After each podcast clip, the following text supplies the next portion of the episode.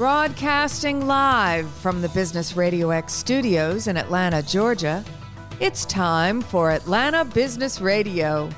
Brought to you by OnPay, Atlanta's new standard in payroll. Now, here's your host. Lee Kantor here, another episode of Atlanta Business Radio, and this is going to be a good one. But before we get started, it's important to support our sponsor, OnPay. Without them, we couldn't be sharing these important stories. Today on Atlanta Business Radio, we have Jason Wachtel with JW Michaels and Company. Welcome, Jason. Thank you, Lee. Nice to be here. Well, I'm excited to learn what you're up to. Tell us a little bit about JW Michaels. How are you serving folks?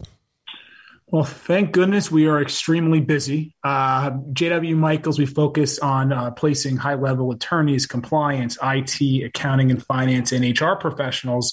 And fortunately for us, the Atlanta market has been super, super busy. So uh, it's been a really good time to be in our industry, helping great companies hire great, you know, fellow Georgians. Um, just a very tight labor market. So it's a, a, great time, but also a very challenging time um, due to the lack of talent in the marketplace.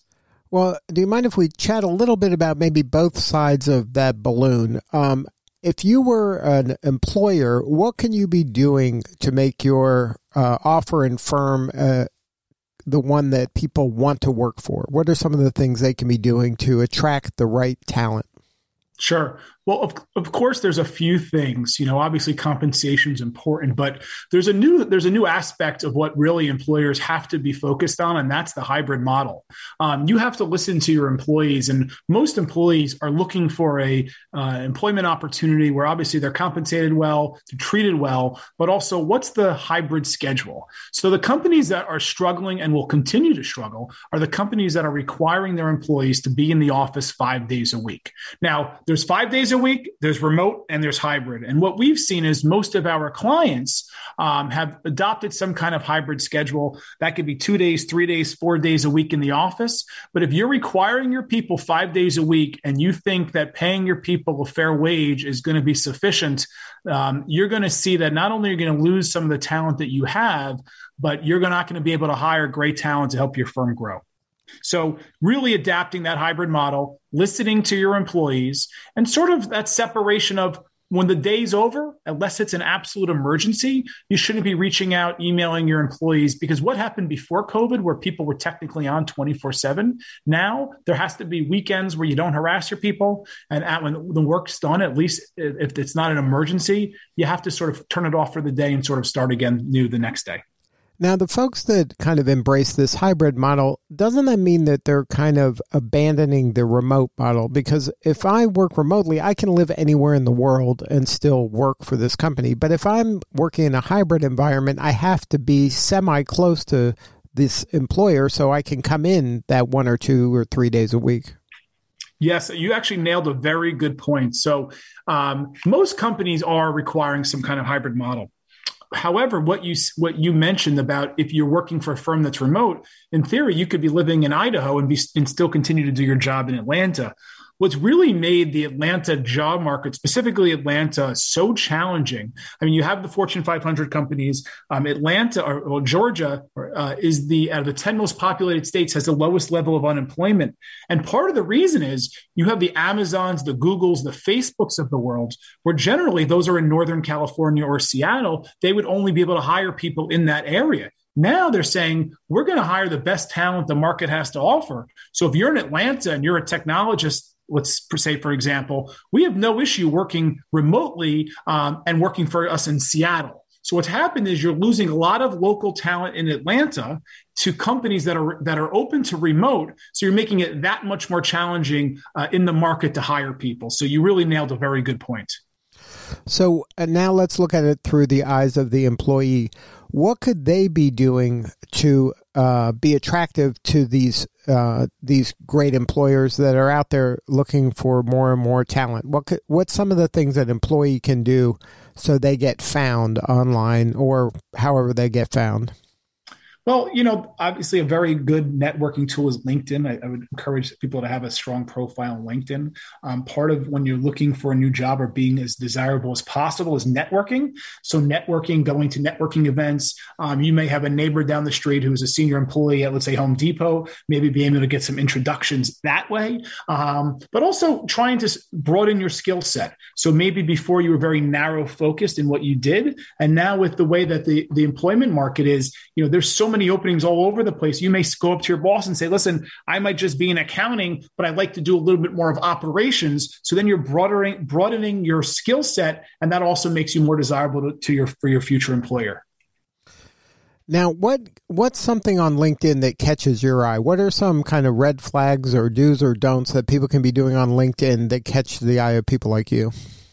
Well, the first thing is LinkedIn has all these algorithms. So the first thing you got to do is you have to sort of fill out your profile to be a fully completed profile. Otherwise, you're on the bottom of the algorithm. So LinkedIn has a sort of uh, um, policy on what you need to do. You need to make sure your your profile is completely filled out.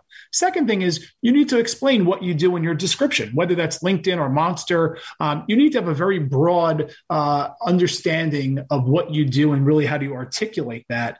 And the other thing is no one really wants to see job hoppers. So if you're taking a job every six months to a year, that's generally a little bit of a red flag when a recruiter or a, a Home Depot or Coca Cola is looking at, your, at, at, you on LinkedIn or Monster when you have a new job every six months. So that's not uh, that's not a positive. So really, the first thing is sort of expanding expanding your description, making sure it's very clear what your roles and responsibilities are.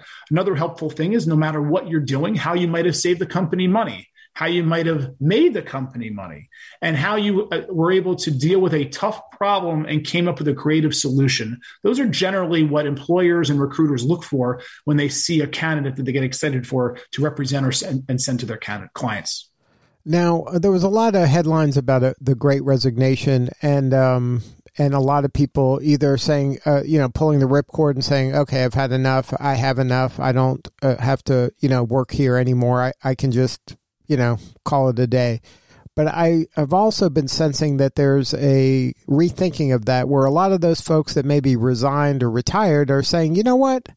This is such a great job market. Maybe I'll throw my hat back in the ring. Have you been seeing a trend in that direction where a lot of folks that had quit maybe have either got a little buyer's dissonance where they've said, "Hey, maybe I should shouldn't have quit," or maybe it's time to even maybe look in a different direction? So what we've seen a lot of is we first off we think the Great Resignation is only going to continue to get to get stronger and stronger. So uh, at JW Michaels and, and most recruiting firms in our in, in the industry, they, we all had record years last year. And as great as last year was, this year's even off to a much much better start, as we can see from unemployment numbers. I think I read that the unemployment rate is as low as it was in 1968.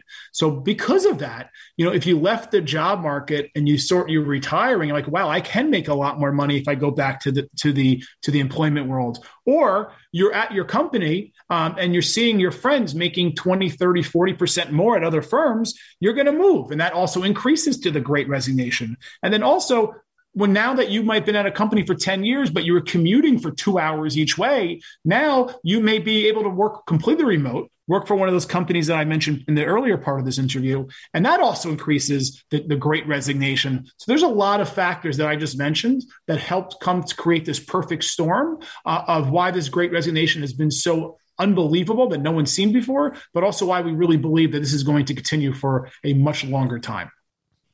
Now, are you seeing folks that had retired from kind of corporate jobs and going back as maybe contract workers?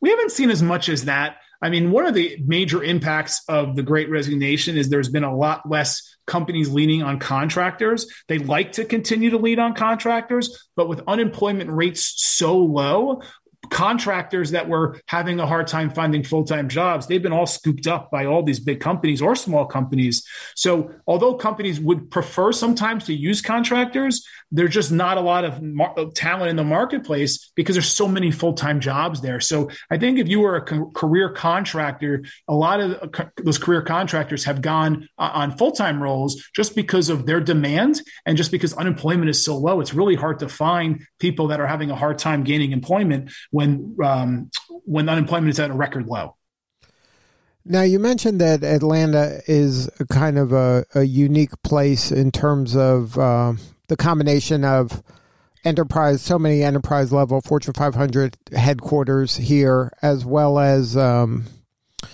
uh, the, you know the the amount of educated workforce that we have and the the great colleges that we have and universities that are kind of spilling into that. Uh, what are some of the other kind of characteristics you see that makes Atlanta a different market than maybe some of the other ones around the country? I think you nailed a lot of the really key reasons, in my opinion. But I think even before the Great Resignation, Atlanta has been is such a fast growing city. So you have all these Fortune 500. I think it's over a dozen in in, in Atlanta or Georgia. Um, you have unemployment so low in Atlanta, and you have an area that was so thriving before COVID, and now it's like wow, you have all these companies, um, you have all these great people, all these great schools, as you mentioned, it's like a perfect storm and affordable housing compared to the Northeast. And so you can take all those aspects, you create an environment where it's like an unbelievable place for businesses to grow and thrive uh, and employees to get great careers and, and really grow not just professionally, but financially. Yeah, I also think the diversity of the economy is is so vast that it's different. That we're not a one industry town. Correct. There, there's a lot of industries, and in fact, some of the northern suburbs if they were cities by themselves, they'd be a large city unto themselves, and there's no kind of geographic boundary where a lot of the in the coast, obviously, of the oceans, and there's a limit to the size. But in Atlanta is kind of in the center north of the state, so there's plenty of room to just keep growing outward. And uh, that's you know that's what's happening. You're I mean we have a film industry now that didn't exist you know 20 years ago, and now it's one of the top in the world you have the film industry, have a major tech hub now in Atlanta. Um, there's a lot of things, as you mentioned, that have just created this unbelievable environment for talent um, and for employees to want employers to want to relocate uh, to Georgia to, to take advantage of that. Now, are you seeing uh, young people wanting to move to Atlanta from other parts of the country because there is so much opportunity here? we saw that before COVID, and we're continuing to see that after COVID.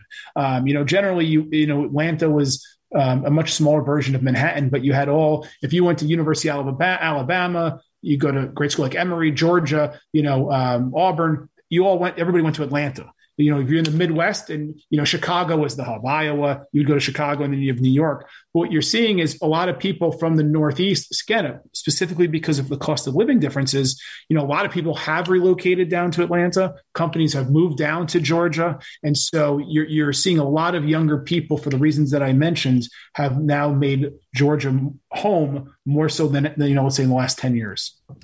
So now in your work, uh, you do you work a kind of industry agnostic, or do you have some niches that you are kind of um, known for, sweet spot for your firm? You know, in, in, in our headquarters in Atlanta, we're really focused on accounting and finance, IT, supply chain. Uh, and some human resources. That's where our bread and butter has been for the last 15, 20 years. Um, so our clients are your Fortune 500 companies, manufacturing companies, finance companies that sort of spread across um, what their disciplines are, um, but those are the areas that we focus on. So, what do you need more of? How can we help you? so right now, you know, it's it's crazy because generally, um, as a firm grows, you need you always need to continue to have clients and new job orders, um, and so that's always what the most important thing is now. However, because it is such an employee employee driven market, you know, any great candidate that we come across, we could generally get two or three offers the next day for that well, would say within that week or two of that person. So any amazing candidate that is looking for the next great opportunity, um, we'd be so excited to talk to that person because we have so many great opportunities to discuss with them.